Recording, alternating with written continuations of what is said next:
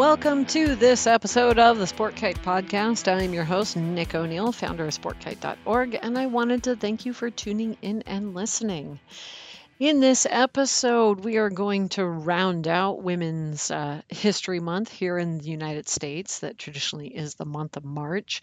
And we're going to do it with finishing with an interview with Cassie Shook, uh, an amazing person who happens to have been in the kite industry for quite some time and currently works at her family kite shop. So she's kind of got a little bit of a different perspective when it comes to teaching people how to fly and I kind of wanted to share a lot of what she's doing and let her tell you her thoughts on uh, approaching sport kite flying and the sport kite field. So, yeah, and just as a quick note, uh, after this episode publishes, we're going to take a short break before we start season three in just a few weeks. So it may be two to three weeks before the next episode drops. So that gives you more than enough time to go back through the roughly 50 episodes, catch up on things you may have missed or come up with new thoughts, new ideas, or what have you, uh, new comments, new suggestions. We would love to hear them and share them with us, and maybe they'll be on one of the future podcast episodes. So go ahead and send that stuff to us at info at sportkite.org. I'd love to hear what you're thinking. Uh, if any of these episodes kind of sparked off some thoughts, um, love to hear them. And uh, yeah, let's go ahead and get started with this interview with Cassie Shook. That's where I'll cut. Uh, so, if you would care to introduce yourself. I am Cassie Shook. I am with Flying Smiles Kites in Corolla, North Carolina. And uh, yeah, that's me in a nutshell. Okay. How long have you been uh, in the kite world, so to speak? Um, funny you should ask. I got my first job in kites 20 years ago this summer. So I'm about to actually hit like a pretty big landmark. I grew up though. It's funny because I didn't know about the kiting community growing up, but my dad was a kite flyer. And I grew up in the metro Detroit area. And if I'd only known that there were kite flyers near, nearby, like their um John and Marianne Trenopole were literally 45 minutes from where I grew up. And if I had known them when I was growing up, I feel like I would have had a completely different childhood. Um that said, like it was great, but my dad was a kite flyer, but like we were in Detroit in the 80s and 90s and didn't really know much about stuff and we would buy kites at the beach, but they were for beach winds and not inland winds. So I did not actually enjoy kites until I got into the kite business and learned that there was a whole world of kites that are not just beach wind appropriate kites, which is a whole new world. And kite repairs too. Like oh, I was the one kite repairs. kite repairs to our family, and that like when when we, it was no longer like the risk of like breaking daddy's expensive toy that nobody knew how to fix. Like it was a whole new world. I feel like everybody needs to learn kite repair. Uh, seriously. Uh, I agree, or at least have someone in their pocket that's really, really good right. with it and enjoys it. Right. So it's like the question of how long have I been in kites? 20 years or maybe all 40 years of my life. I don't know how you define it, you know. I, I notice a, a common theme uh, amongst uh, kite flyers, be it sport kite flyers or or other flyers, right? Is we we have two separate kite lives. We have there was the time when we were kids for most of us there are a handful of kids who came up in the kite community but there's and we love us, the kite kids but they're a small clump. Exactly so there's us enjoying kites as kids where we run around we have fun and okay we leave it and then like we rediscover it as adults and that's like our kite life that's when oh we really define it. Well and it's interesting because even um honestly like as a business my business most of my business goes to the the kids and the families and the the beach goers who are buying like a single line or a really simple dual line um and i'm selling to a lot of those childhood memories mm-hmm. but then those of us who get serious in it like then on the shop like we have to make sure as a shop that we have something for serious kiters too because those of us who are serious kiters um yeah it's a whole different world. Like people are shocked. Like I, I have a video reel up in my store of um like it's a lot of quad line stuff, but there's some dual line in there too. But I mean, we're a quad store. My my dad builds quads. My mom and I and dad are all quad flyers, so we're we're centric, of course. You know, every kite shop is going to be centric to its own way. But um, we have the this video that shows that's awesome because I love it. It's got bunches of kite teams. It's got individuals flying. It's got um, our friends doing, you know, inland flying, you know, like city flying. And the, to see people go whoa like the indoor flight is one of my favorite because like i get these guys that like that i i look over and they're watching the video and they've got like this like body language and they're kind of serious because they they're trying to figure out how it works. And so i walk over and just make some small talk with them and it's just it's so much fun to show them the other side of it that it exists. Yeah yeah i I I always get the same questions or uh, the same looks when I tell my peers or other adults, like, yeah, um, I'm a professional kite flyer. And oh. there's just this like, uh, what? Listen, like, as um, like I got divorced a number of years ago and I'm like venturing out into the dating world. Try telling like some guy on a date like oh what well do you do? tell you about my world of kites like you know the, it just reminds me right like so uh each I, I saw this like i guess news junket pc crap thing um of the common things uh, people use on Tinder in various locations to pick up people. And so for up here, all the guys love to hold a salmon. Like I've caught oh, this oh, no, fish. No. Girl, listen, that's everywhere. That was in Texas. That was in Florida. It's sure in North Carolina. Like that is like actually I see the picture of the fish and girl, I almost swipe life left by default because I'm like, great, you caught a fish once anyway. Yeah, like yay, you caught a fish, right? But like I think Montana was something like, you know, them holding up like antlers and stuff antlers, like yeah. No, yeah. there's probably somewhere that's like, look this beer bear paw. yeah. And I'm and I'm so here I'm just thinking like, yeah, you instantly want Cassie to swipe right. Hold a kite in your hand. You yeah, no, exactly. Mm. Like I, I actually, I need to put a picture of me with a kite up there, just to be like, listen, this is my world. Like you're either with it or you're not. Like it's yep. gonna sound obsessive because it kind of is. Like I on on a team I'm a part of here, not kite team, something else related. We yeah. we oftentimes do group stuff and it's so funny because, you know, like if we're gift giving it lists like, what are you a nerd about? And everyone's putting like, oh, I'm a nerd about anime and I'm a nerd about DC and Marvel. And I'm like, uh-huh. so all y'all kind of are nerds about the same thing. Like that's cool. I'm a nerd about kites and books so you want to talk about before the 1890s. So, hey, you want to talk about aerodynamics? Yeah. like I've got notes here. Multiple people want me to talk about bridle adjustments, and I'm like, great. Like, here's my specialty. Yeah. oh, that's hilarious though. That's so so funny. awesome. All right, sorry, completely like going off. No, this is, but it's like it's you mentioned like we should do this this episode during Women's History Month. Um, yes, yes, and it's just like yeah, it's like this is women's history in the making. We're like we've got Tinder full of dudes with fish. It's fine. It's fine. it really changes, you know, the Plenty of Fish app, right? It's like, yeah, oh, yeah, if yeah. I needed to go fishing or Listen, one day we should do a completely separate podcast just about dating because I could go on for oh. days about the apps. I think it's dangerous if we talk about dating in the kite world, yeah. right? There's yeah. only so. Oh no, no, no! See, I do my role. I don't date in the kite world. Good plan. Good plan. yeah, that's sorry, that's Paul. I love you. I'm glad I met you on the kite field, right, but right, right. yes. don't take them the kite. Yeah, no, I've got a whole life to live. anyway, anyway. Anywho, so um, so yeah, now you're working. Uh, you're part of the family business, working in the yeah. store. Yeah, um, I came home. So basically, my my backstory is that I started working for a kite shop when I was like 19 years old.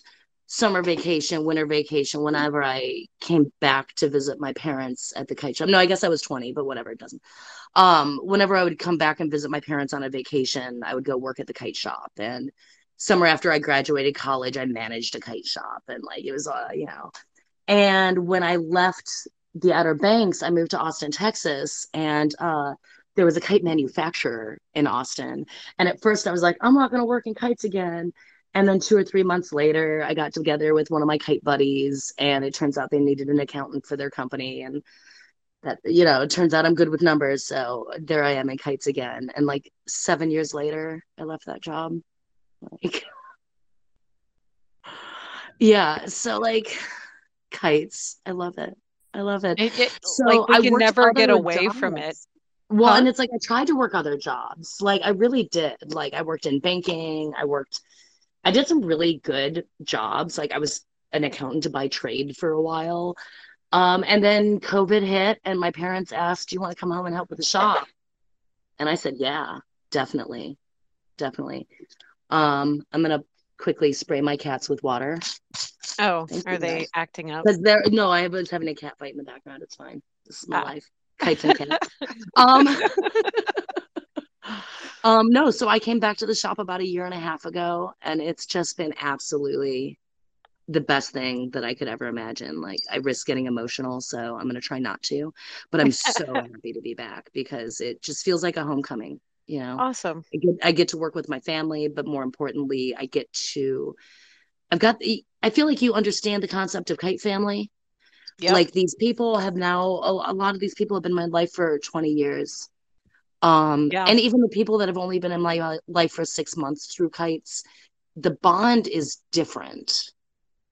And yep. so, you know, you know, just last weekend we did an event and um, about 30 kite flyers came out. And it was awesome. It was yeah. You were fantastic. making chili for them for like the week ahead. You're like yeah. posting photos well, of okay, I'm making so, chili for everybody. Yeah, I did it. I did. I made so much food but it's when we first planned the event, we expected maybe a dozen people to say that they were coming. And we basically said, you know, like it's not a kite festival. We don't have sponsors. Um, you know, the kite shop cannot pay for all of those rooms. So what we can do is help offset some some of people's just cost of of existing. Not mm-hmm. to mention, um, restaurants out here are closed. We're in the deep off season. So for all of the kite flyers to need to get food, like it was kind of really important to me that I made sure that I fed them at least one good meal a day. So I did pulled pork, I did chili.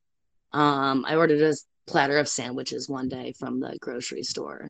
Um, but that was kind of it, it was definitely part of the the family feel for me because I didn't plan a, an event for the public. I planned an event for the kite flyers. And so, therefore, I wanted each and every one of those kite flyers to walk away feeling like they had received a warm hug from my family.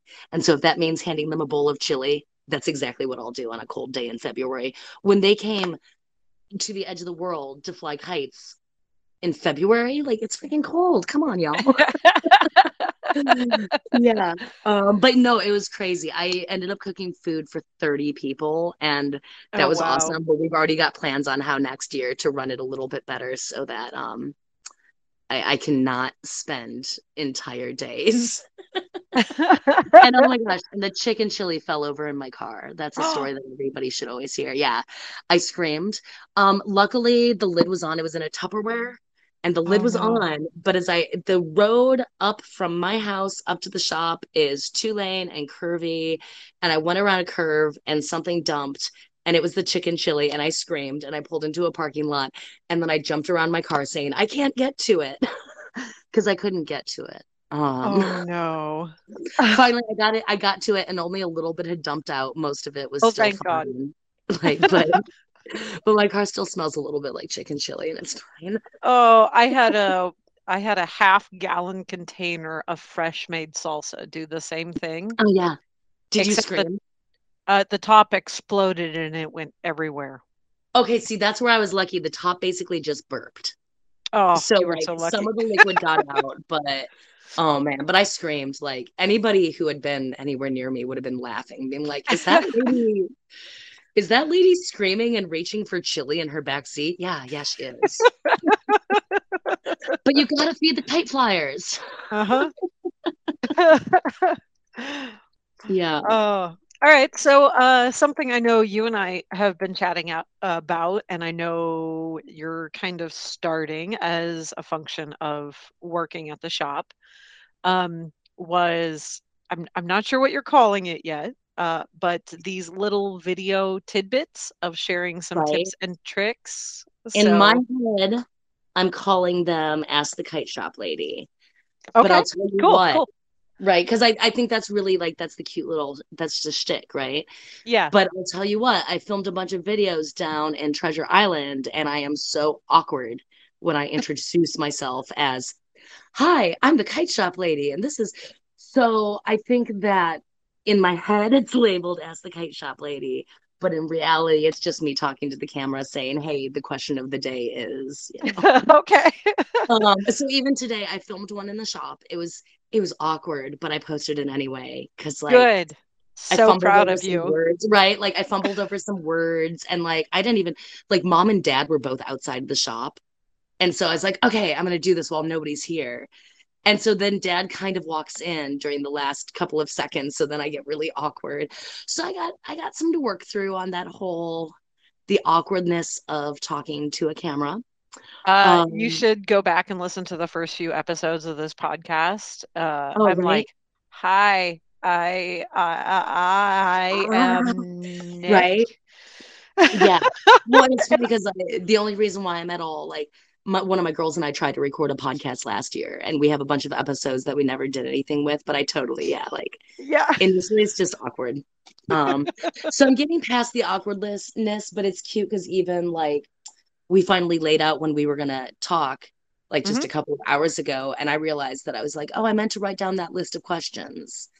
Um, so it's like I've got probably, girl, I've got two pages of just like random questions.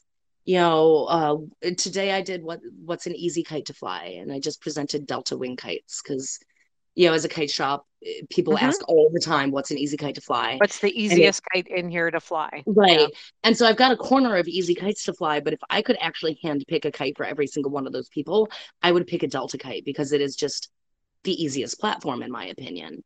yeah Um, and I think a lot of people would agree with that opinion. Um, and there's other specific kites, like I could tell you which butterfly is the best butterfly, which diamonds don't crash as much. But at the end of the day, I want people to pick Delta kites all day long because that's going to be their success rate. Yeah, they're Um, gonna, and by Delta kites, you mean the single line Delta kites, not and kind of actually the exactly, but other even name for sport kite dual line. But actually, though, on the sport kite side, I was thinking about how even then, with sport kites, I'm not going to sell somebody a quad line as their first sport kite unless they specifically want that. I'm going to sell them either a Delta Wing sport kite or a hmm two line parafoil style. Um, Nice. Yeah, yeah, because actually, I uh, that's I think foils are kind of my go-to for right. brand new, brand brand new dual line flyers, Well, I mean, the beauty the beauty of a two line foil is that as long as it's not too big, um, they they're so durable. hmm Like, I'm not going to get somebody in 20 minutes after their first flight with a broken spine because they happen to hit that, you know, because I joke with people. Like, I'm selling them their first sport kite and I tell them, okay, these are designed to put up with a lot of crashes, but anything that hits the ground enough times might break. If it hmm breaks, bring it back to me. I'm going to fix it for you. But um, I would rather send a kite out the door that doesn't break. Like, I'd rather not have to do a kite repair the first week that somebody's flying a kite. Um, Wait, aren't aren't business owners supposed to want you to break things so you come back and I mean, uh you sell more stuff to them? I What, you mean, want you people to have know, a I'm gonna positive experience? I'm gonna argue to say that it's not a positive experience if you're coming back because something broke.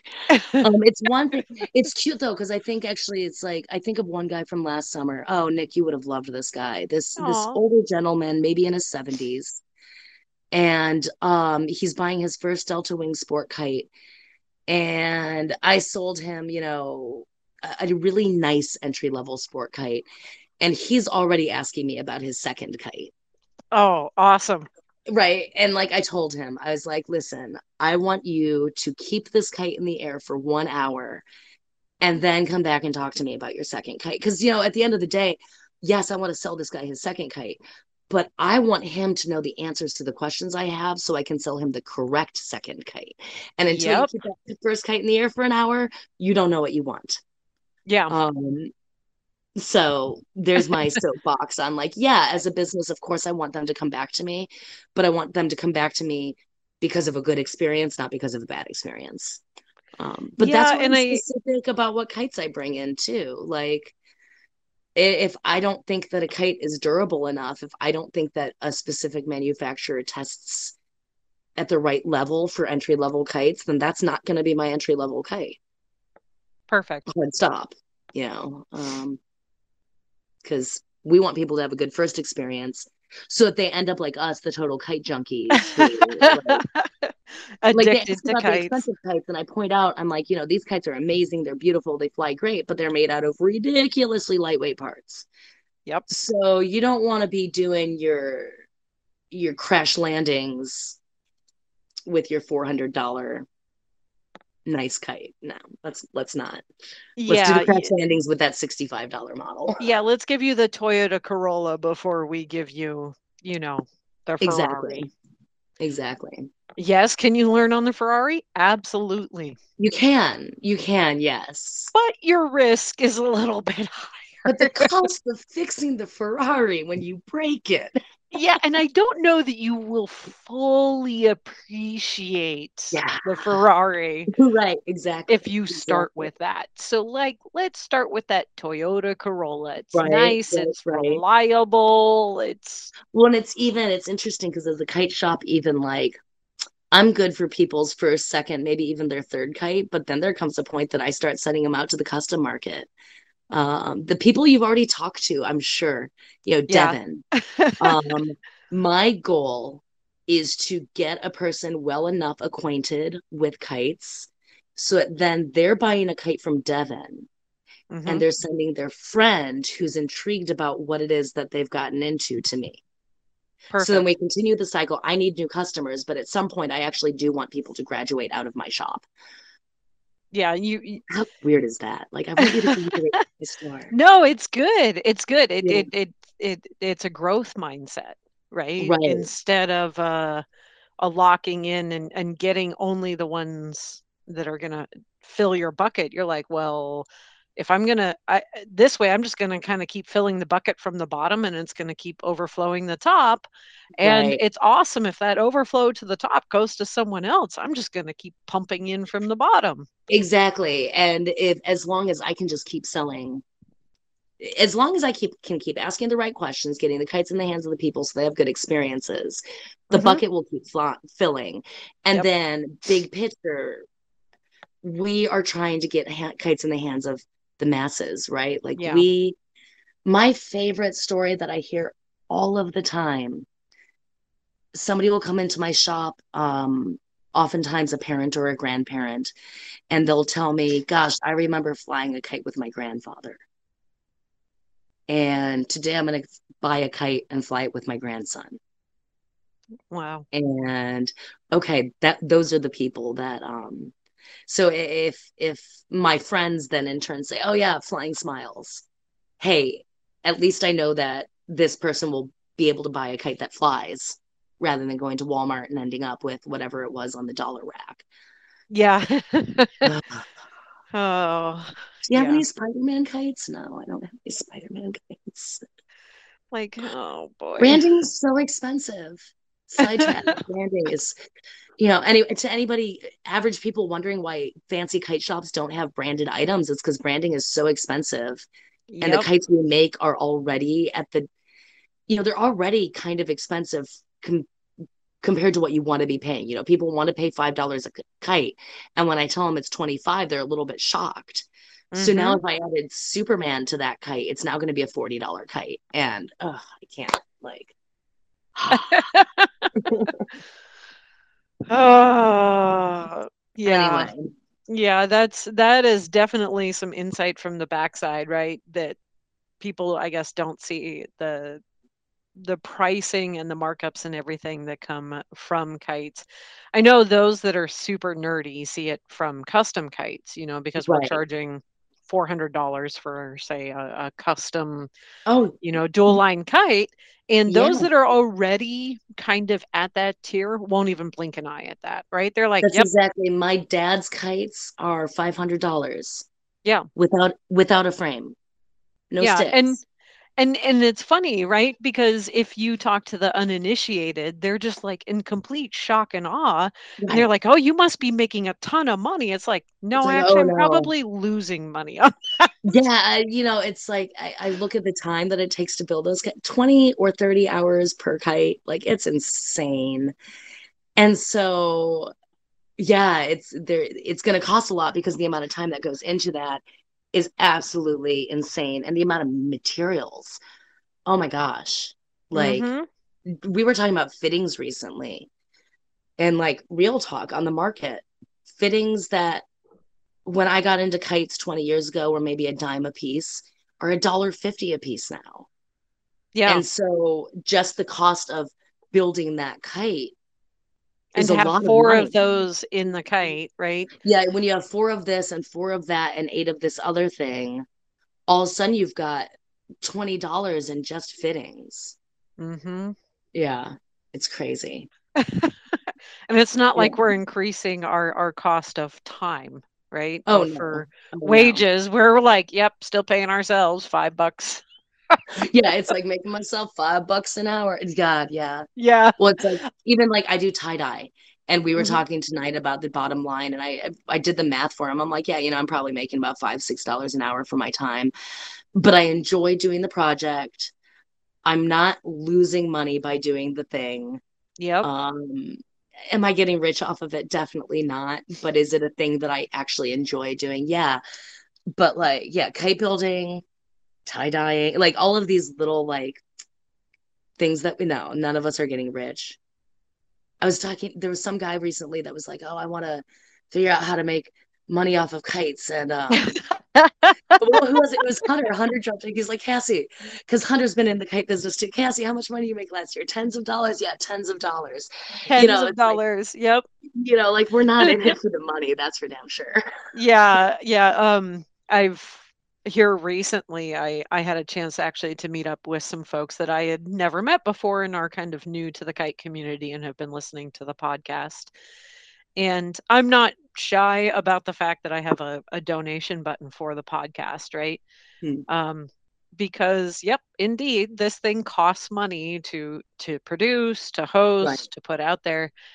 Uh, and I I had a kind of like a sit down chat with them and and with this other person because they thought actually between this and some of my other stuff that I was making pretty good money doing kites. And I'm like, no, Like I look.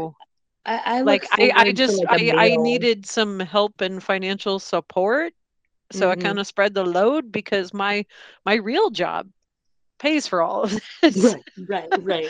right? Right. So I do this out of a labor of love. I, I just really love kites and I love the people in kiting and I love sharing it. So And that's I actually that that speaks to my soul because as a family, like our business, we don't, we don't make a ton of money, but we see it as a labor of love. We see it as something that's bigger than just us being in a shop.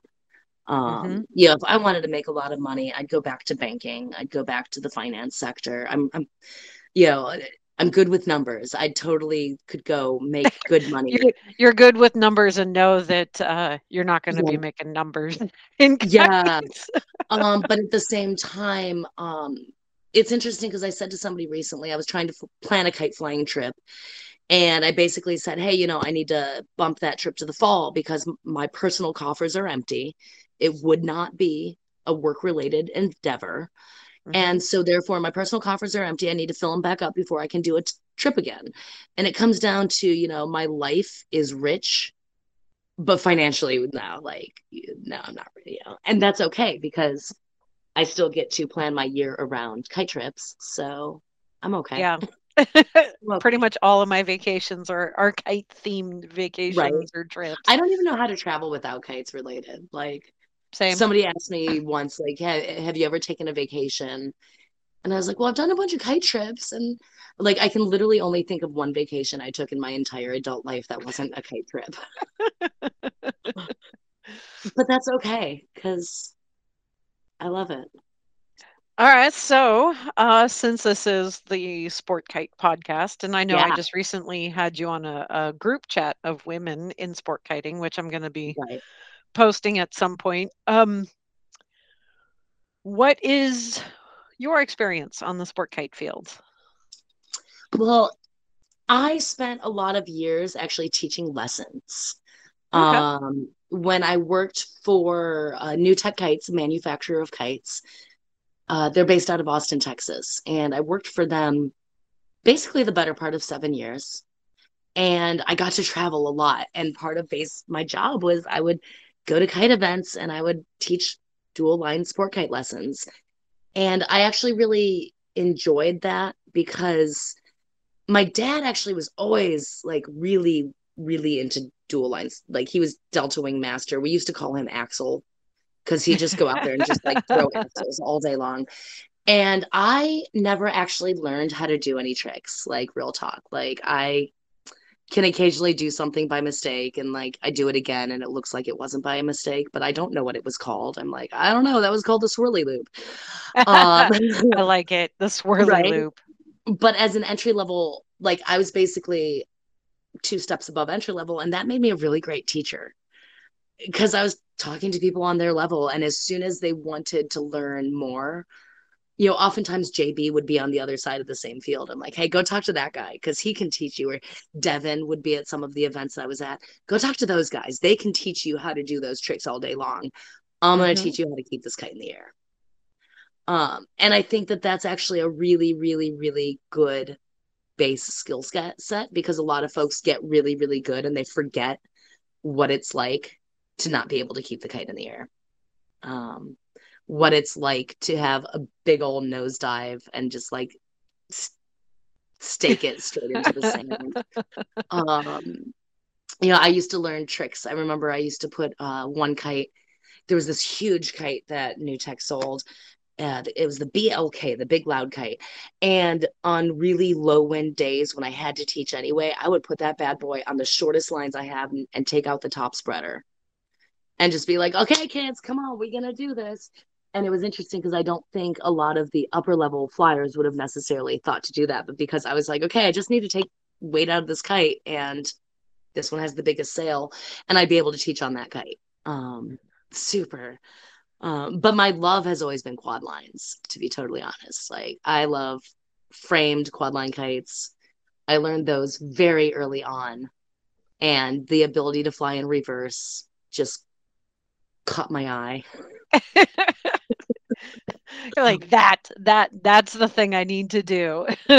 Well, you know, I think actually, if you were to also like really look at it, so my dad, I mentioned we called him Axel, right? He was the hmm kite flyer.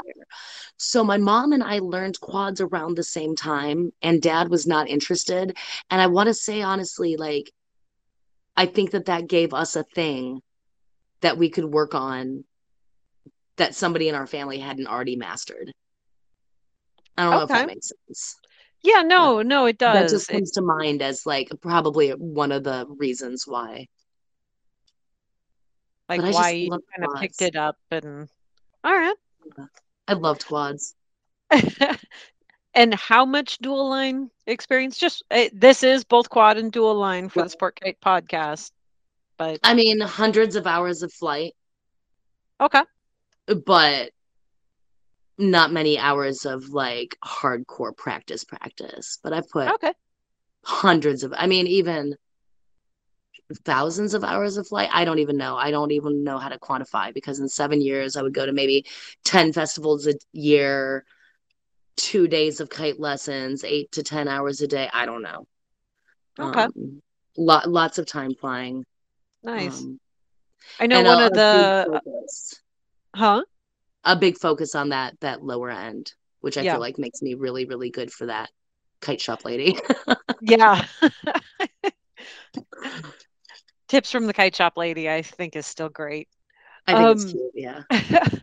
there's uh, a, a memory kind of popped up from Treasure Island, uh, seeing you at the sound tent, and I think that's another perspective. You, you've had a very interesting view of the kite field, specifically the sport kite field.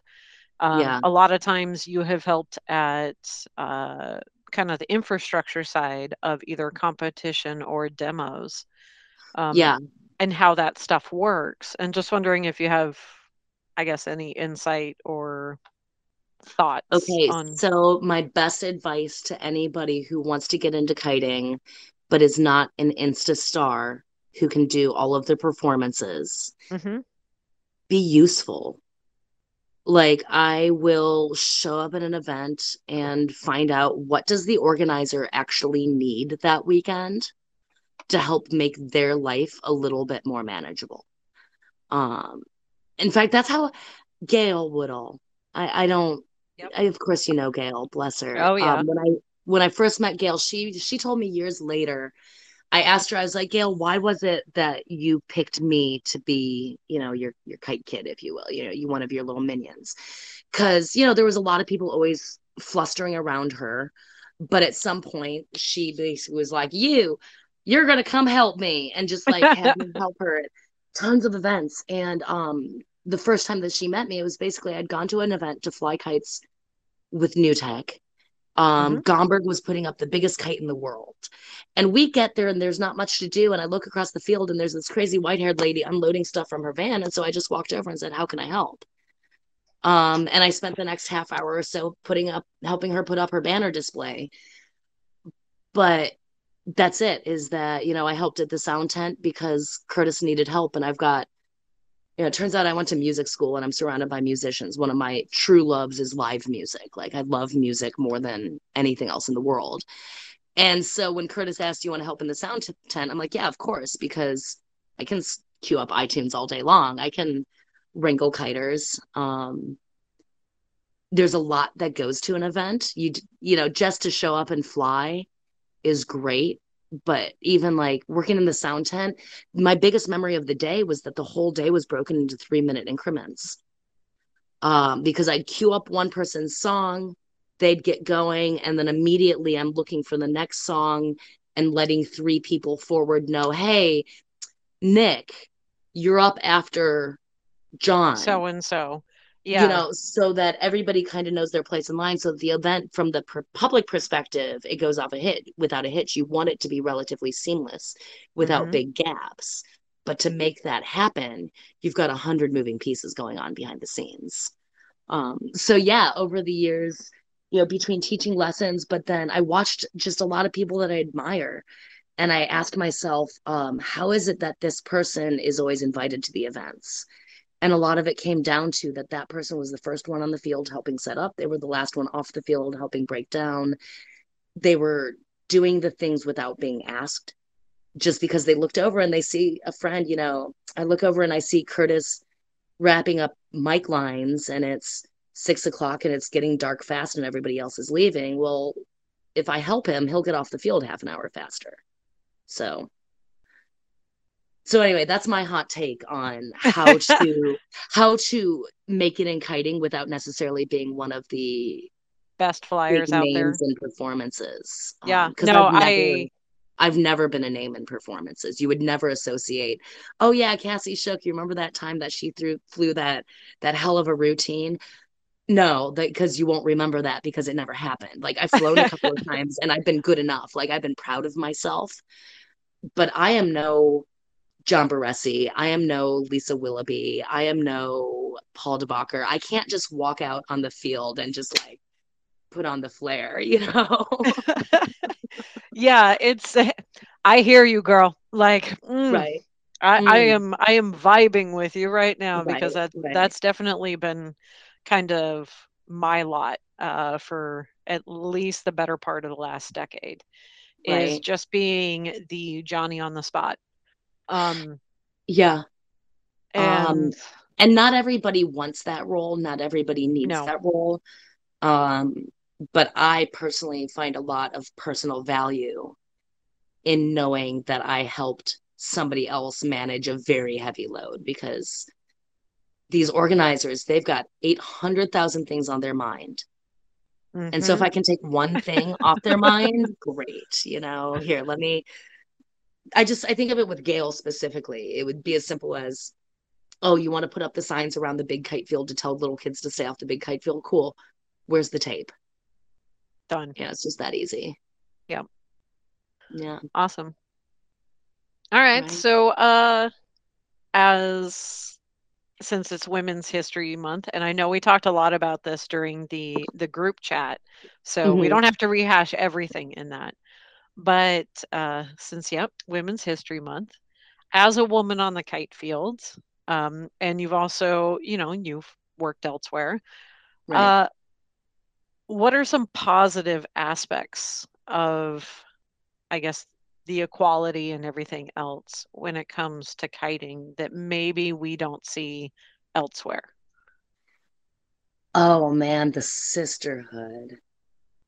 I have experienced professionally in other places. Um, women become each other's worst competition. Uh, they become backbiting. It's like this like heap where everybody's just digging to get to the top.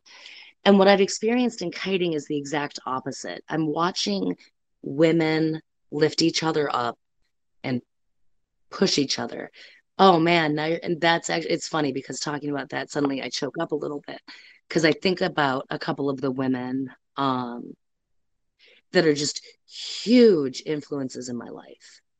And I met them on the kite field. And we encourage each other in kiting but also in life.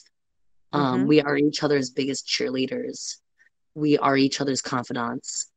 Um, we support each other in ways that you don't often see women supporting women.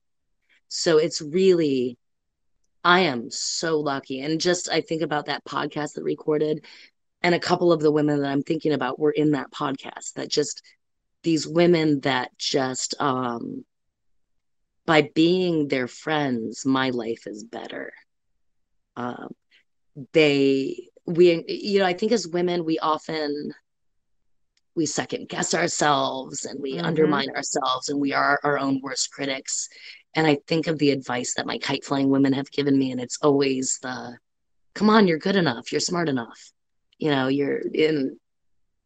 and gosh own your hover like you, but, yeah but um yeah it's the, the own your hover who, own your space like own your this hover, space is space. for you as well. um you know i'm gonna name drop because lisa lisa comes to mind constantly mm-hmm. because she was the one that came to me and said you know i've seen a bunch of guys do what you say you're not good enough for and you're a better flyer than them. Hmm. you belong in that space too.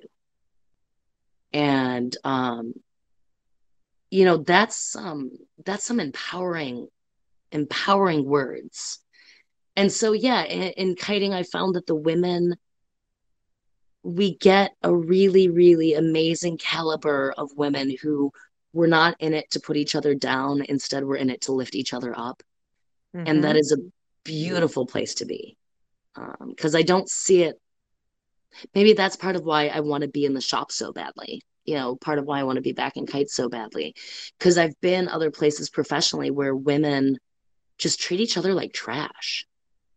Um I, i've joked at multiple jobs that i end up being like the unofficial hr because i'm the one helping moderate um it's like you know person a you're doing the same thing to person b and you're escalating each other and then they're like oh and it's like oh my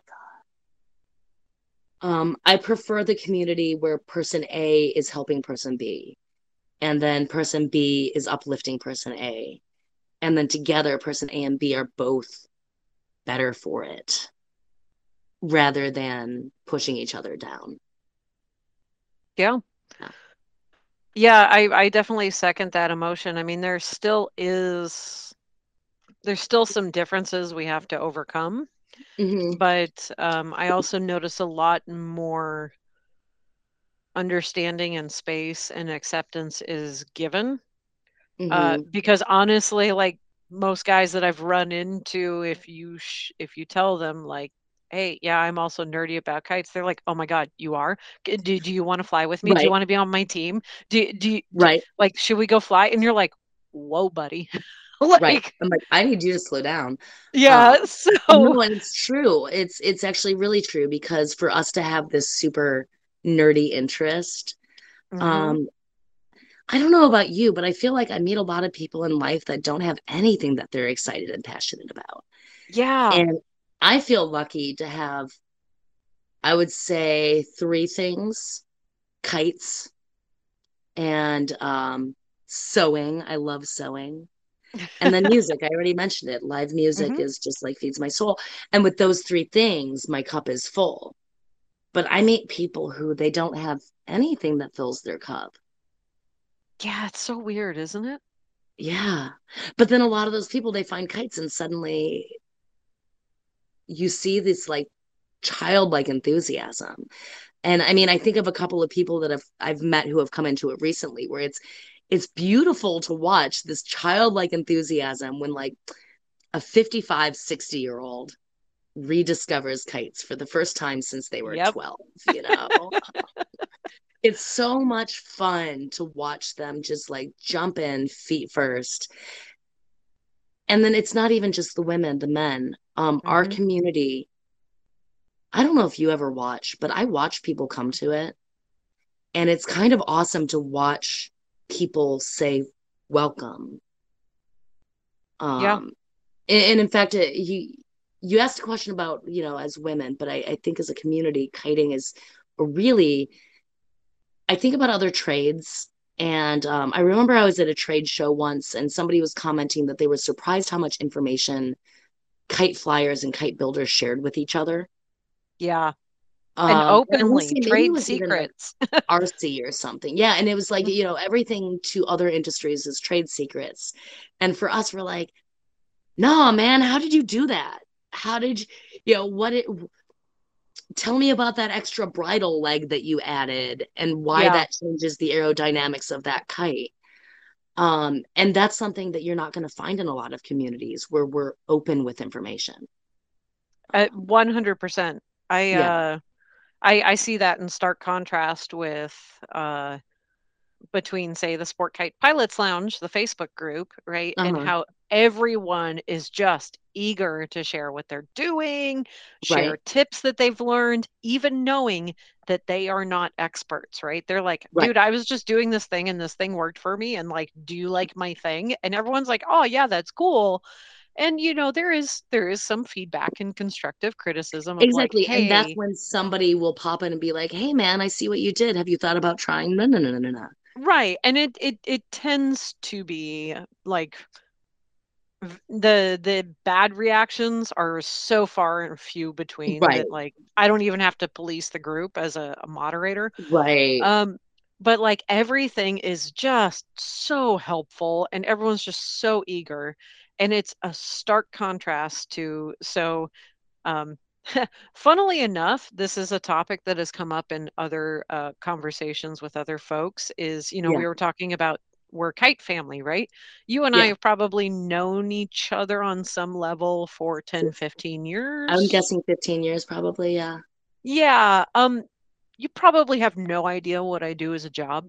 I mean i vaguely know what you do as a job. I know that you yeah. wear things. Yeah but you, you know like clipboard yeah i carry a clipboard but you know like i this is a total sidetrack is that in in other conversations i've had is that like so many of us like oh my god we have lives outside of the kite community and i will have known someone for 15 years and i right. know nothing about that oh my right? gosh and, right. and and i consider these people close family close friends but uh yeah. yeah so so my job outside of this is i'm a corrosion inspector okay um so i look at rusty pipes and i say it's rusty Okay, very glamorous, right? Yeah, yeah, yeah. Uh, How rusty is it, Nick? Let me give you percentages. Yeah. I, of course, it's a little bit more detailed than that, but uh, so there's a handful of Facebook groups and some other trade organizations, stuff like that, that I hopped in. Um, and first of all, I definitely already stand out as a female inspector in the oil and gas industry. There's not Mhm. a lot of us. Um, and I'm hoping to hop in there and ask questions and learn because there are people from all over the world that do this job. And God, it is a shit show. Like, I haven't learned anything from this group. Right. Because they're all I- they're all secretive and hiding information. Yeah, and you know, there's been some folks that have posted questions that I actually knew the answer to. And the moment I respond and be like, hey, you might be able to find that in uh, B31.5 or or this code, you know, when I ran into this, oh, then people fucking jump on me of like, oh, well, what would you know? You must be a little junior inspector, thinks they know their shit. And I'm like, Oh my gosh, I was just answering a question. like, aren't And we it's trying to help each other?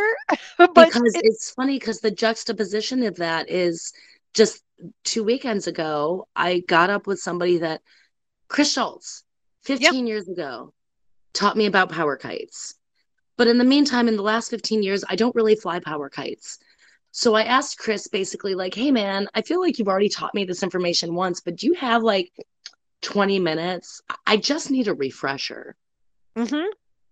and he yeah cool let's let's talk and that's that was like it was it was just because ultimately with me having knowledge then that's good for all of us you know because Mhm. my commentary there was like man i haven't flown them in so long and i've got people asking these questions and i just need to gauge what's the right size for the right situation Mhm. um but that that shouldn't like if he was acting like one of your people he would have been like oh well you should have known that by now can't believe yeah, like I taught information." you. Yeah. And instead, it's like, oh no, in the last 15 years, yeah, guess what? When you gain a lot of information on the front end, you drop some on the back end. yeah, especially if you're not using it consistently, right? Yeah. You know, the last time I really thought a lot about power kites, I was learning how to buggy, but then it was 15 years ago. Mhm. So, anyway, yeah, Yeah. I feel that in my soul.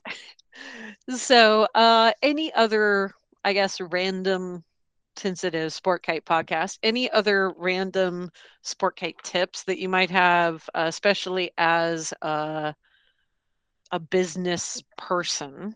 Right. uh, and especially for someone who is so much on the front end and dealing with people that are just getting into it. Uh, Right. Maybe some tips and tricks for them, and then also tips and tricks for the community on how we could be, uh, how we could help those folks a little bit better or approach them Yeah. better.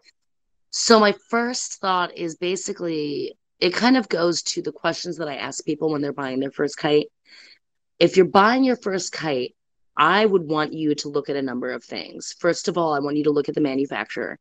I want you to actually buy a kite from a reputable brand. If you're buying the Amazon off brand, I can't I can't speak to that. Um, so you might end up spending 40, 50, 60 dollars, maybe as much as 80 dollars on your first sport kite. And that to me is a reasonable cost of admission to get a decent enough quality. But then you want to look at where are you flying? Because that's the big question that I feel like is oftentimes missed. Um, people buy whichever kite looks the way they want it to look. They're like, oh, that sail, I like that graphic. But they fail to recognize that they live in the middle of Missouri with winds two gusting to five. And they've bought a kite that has a 10 to 25 mile an hour wind range. So I would encourage anybody getting into it, look at your wind range and look at your manufacturer and make sure you're buying a kite that's suited for your area you're living. And if you don't know your wind range, it's so easy to find out. There's a million apps the Wind Finder app, the Windy website, I think weather.com. Um, you know, there's there's a million different ways to find out your weather in your area. So look at what your wind average is. And also, oh my gosh, factoid, Nick, this factoid blew my mind. Mom taught me this the other day. I did not realize that a lot of those weather stations are reporting for like 500 to 1,000 feet above ground level. Yes. Yeah. That is a very good point. Right. And so, like, oh my gosh, like I have been in this world for 20 years, and I'm sure maybe somebody told me that before and I just didn't hold on to it. But those those weather stations are measuring from way above turbulence. So go ahead and assume that if it's if if the windy app tells you that it's blowing 10 to 15, it's probably blowing 7 to 12. Um, because you're actually down closer to ground level and you will even if you're on the water, there's going to be some sort of turbulence going on closer to ground level most likely. So that's kind of my advice to like entry level, like plan on spending more than $20. Go ahead and budget 40 to 80 dollars for your first delta wing sport kite or even foil sport kite to allow yourself enough to buy a kite that has actually been tested and crash tested because there is no way a new flyer is going to be able to fly without crashing the first couple of handful of times. Um and then just to the community i would just remind everybody that we were all a beginner once. It's just that easy. Um, anytime, you know, I think of a, a couple of weeks ago, I posted on my business website or my business Facebook or something about uh, wind meters. Oh, and actually, that's another cool thing. Entry level flyers might could think about buying a, a wind meter because it. So basically, I posted about wind meters, and a couple people popped on to be like, "Oh, well, I can tell by the way the grass is blowing, or I can tell by the back of my neck." And that's great because we've been in it for 20 years. Yeah, I can tell too, based upon how the trees are blowing. But when you're first getting into it, when I say, oh, this kite is good for five to 10 miles an hour wind, you don't necessarily know what five to 10 miles an hour feels like. Um, so a good wind meter isn't even that much money. I want to say our cheap model is probably 65 and then the fancy Bluetooth one is 100. Um, so we're not talking about a ton of money to get just a simple tool that you can hold up and say, okay, that's what that wind is. Um, and as an experienced flyer, shoot, I still use mine. Like when it's gusting real big, yeah, I pull out my wind meter because I'm like, what are these gusts? Um, I watched Chris Schultz launch a three meter kite gusting to 25, and we both agreed that was a little bit unsafe for me. Um, but like as an experienced flyer, the wind meter is just kind of like a fun tool that like okay, I'm curious what these gusts are, but like generally speaking, I can tell which kite to fly. But as an entry level flyer, it's okay to not know the answer. It's okay to get that cool doodad that that can tell you the information that mm-hmm. now helps you figure out, you know, um, yeah, and you know, thinking about like the second kite. Once you're flying your first kite, then start thinking about what do I want to do that this kite can't do? You know, do you want to learn how to do fancy tricks or do you want to have it pull harder or, you know, is so you go to a kite shop with ideas of what you want the kite to do and then I can tell you what the options are. But if you're just looking for a vague second kite, expect that I'm going to ask you a bunch of questions to figure out which one cuz you know, it'll probably be about 150 bucks, but I I don't want to sell you the wrong 150 bucks.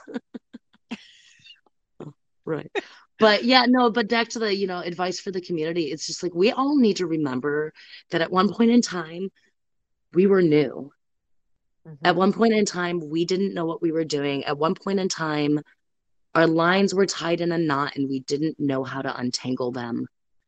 Um at some point in time somebody showed you line maintenance that worked but before somebody showed you line maintenance that worked, you probably fumbled a handful of times. So when we see somebody else fumbling, instead of like laughing and judging and being like, you know, why don't we just like walk over and say, hey, can I help? That's it. Um, and that's how we remain approachable as a community. I like that. I, I think those are are very, very good points for right. for everyone when you, know, you make me smile when when you say this stuff. Right and it's in life in general though you know like mm-hmm. this is my like, advice to everyone about everything like hey man you're an expert in that thing. Cool you were a beginner once upon a time too so yep. Yeah. Yeah it kind of to expand on that thought a little bit um with with my team that i coach and stuff uh, one of the other things that we tell newbies is do not compare your bloopers reel to my highlight reel. I've been doing this for 10 years.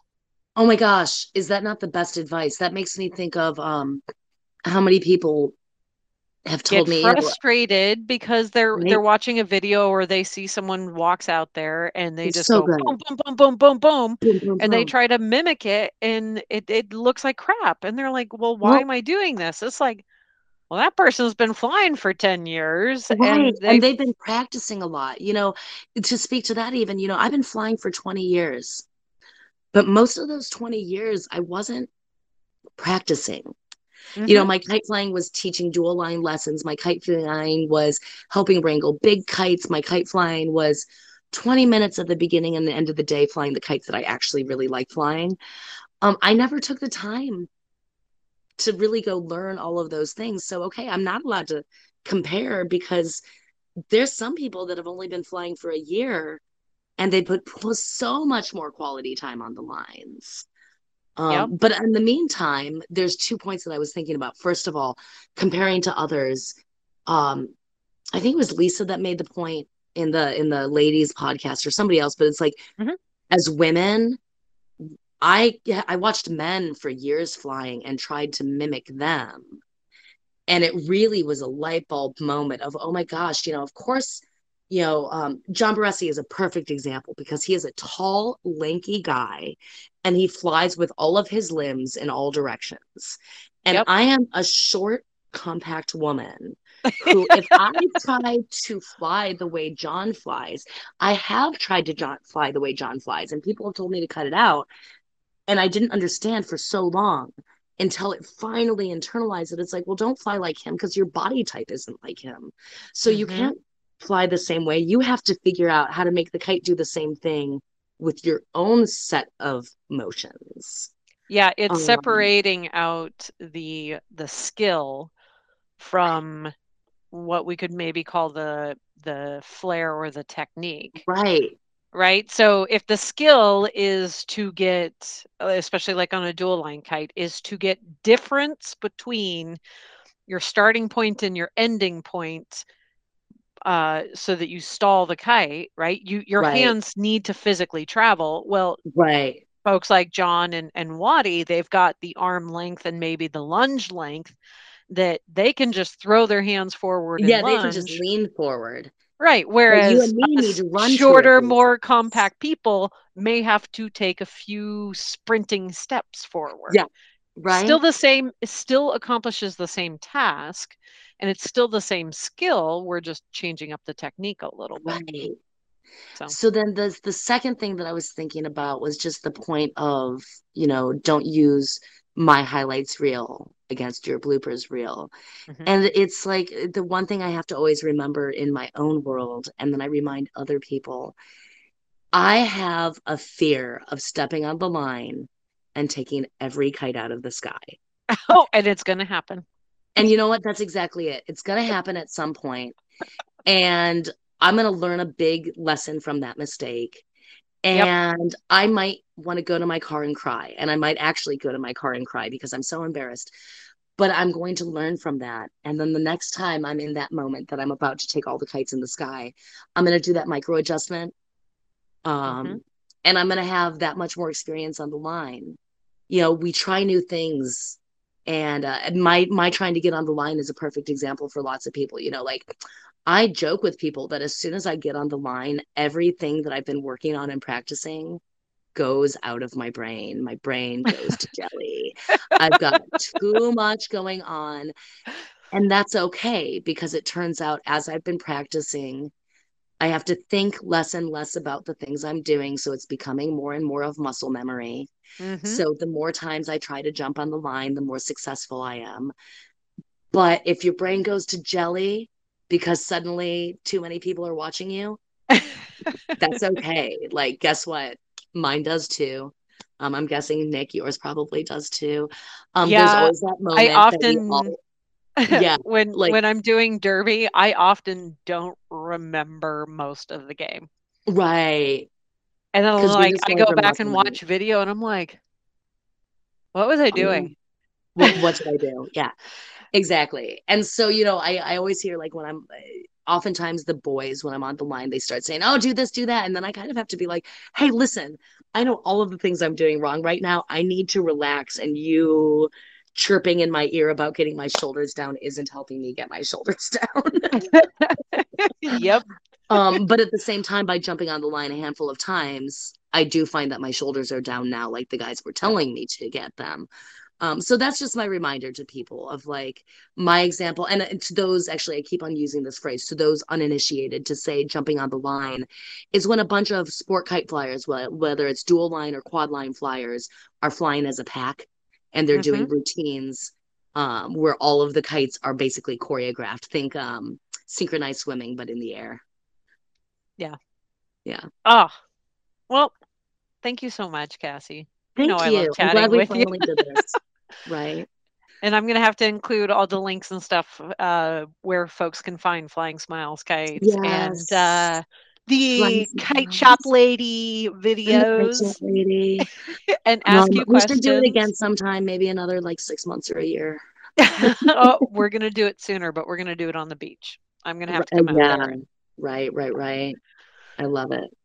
So, well, right. keep up doing what you're doing. Thank you for providing content to the world because, yeah. Oh, thank you. High five. Boom.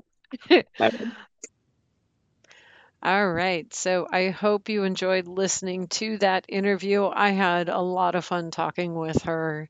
Uh, I know a handful of times we've had chances to sit down and share the field together and just kind of chat. And I thought she had a rather interesting perspective, not only as someone who flies, but someone who has worked the retail side and kind of helped a lot behind the scenes. So, uh, yeah, a big thank you to her. Go check out her her family store, Flying Smiles Kites. Uh, they're doing a lot of awesome stuff. And also check out her social media. You can find it on TikTok and Facebook and what have you. So, with that, we are going to take a break for a few weeks and then we'll start fresh with season three. So, if you have any thoughts, suggestions, comments, uh, anything really regarding the podcast, reach out to us at info at sportkite.org. We'd love to hear it. All right. Talk to you guys later. Bye.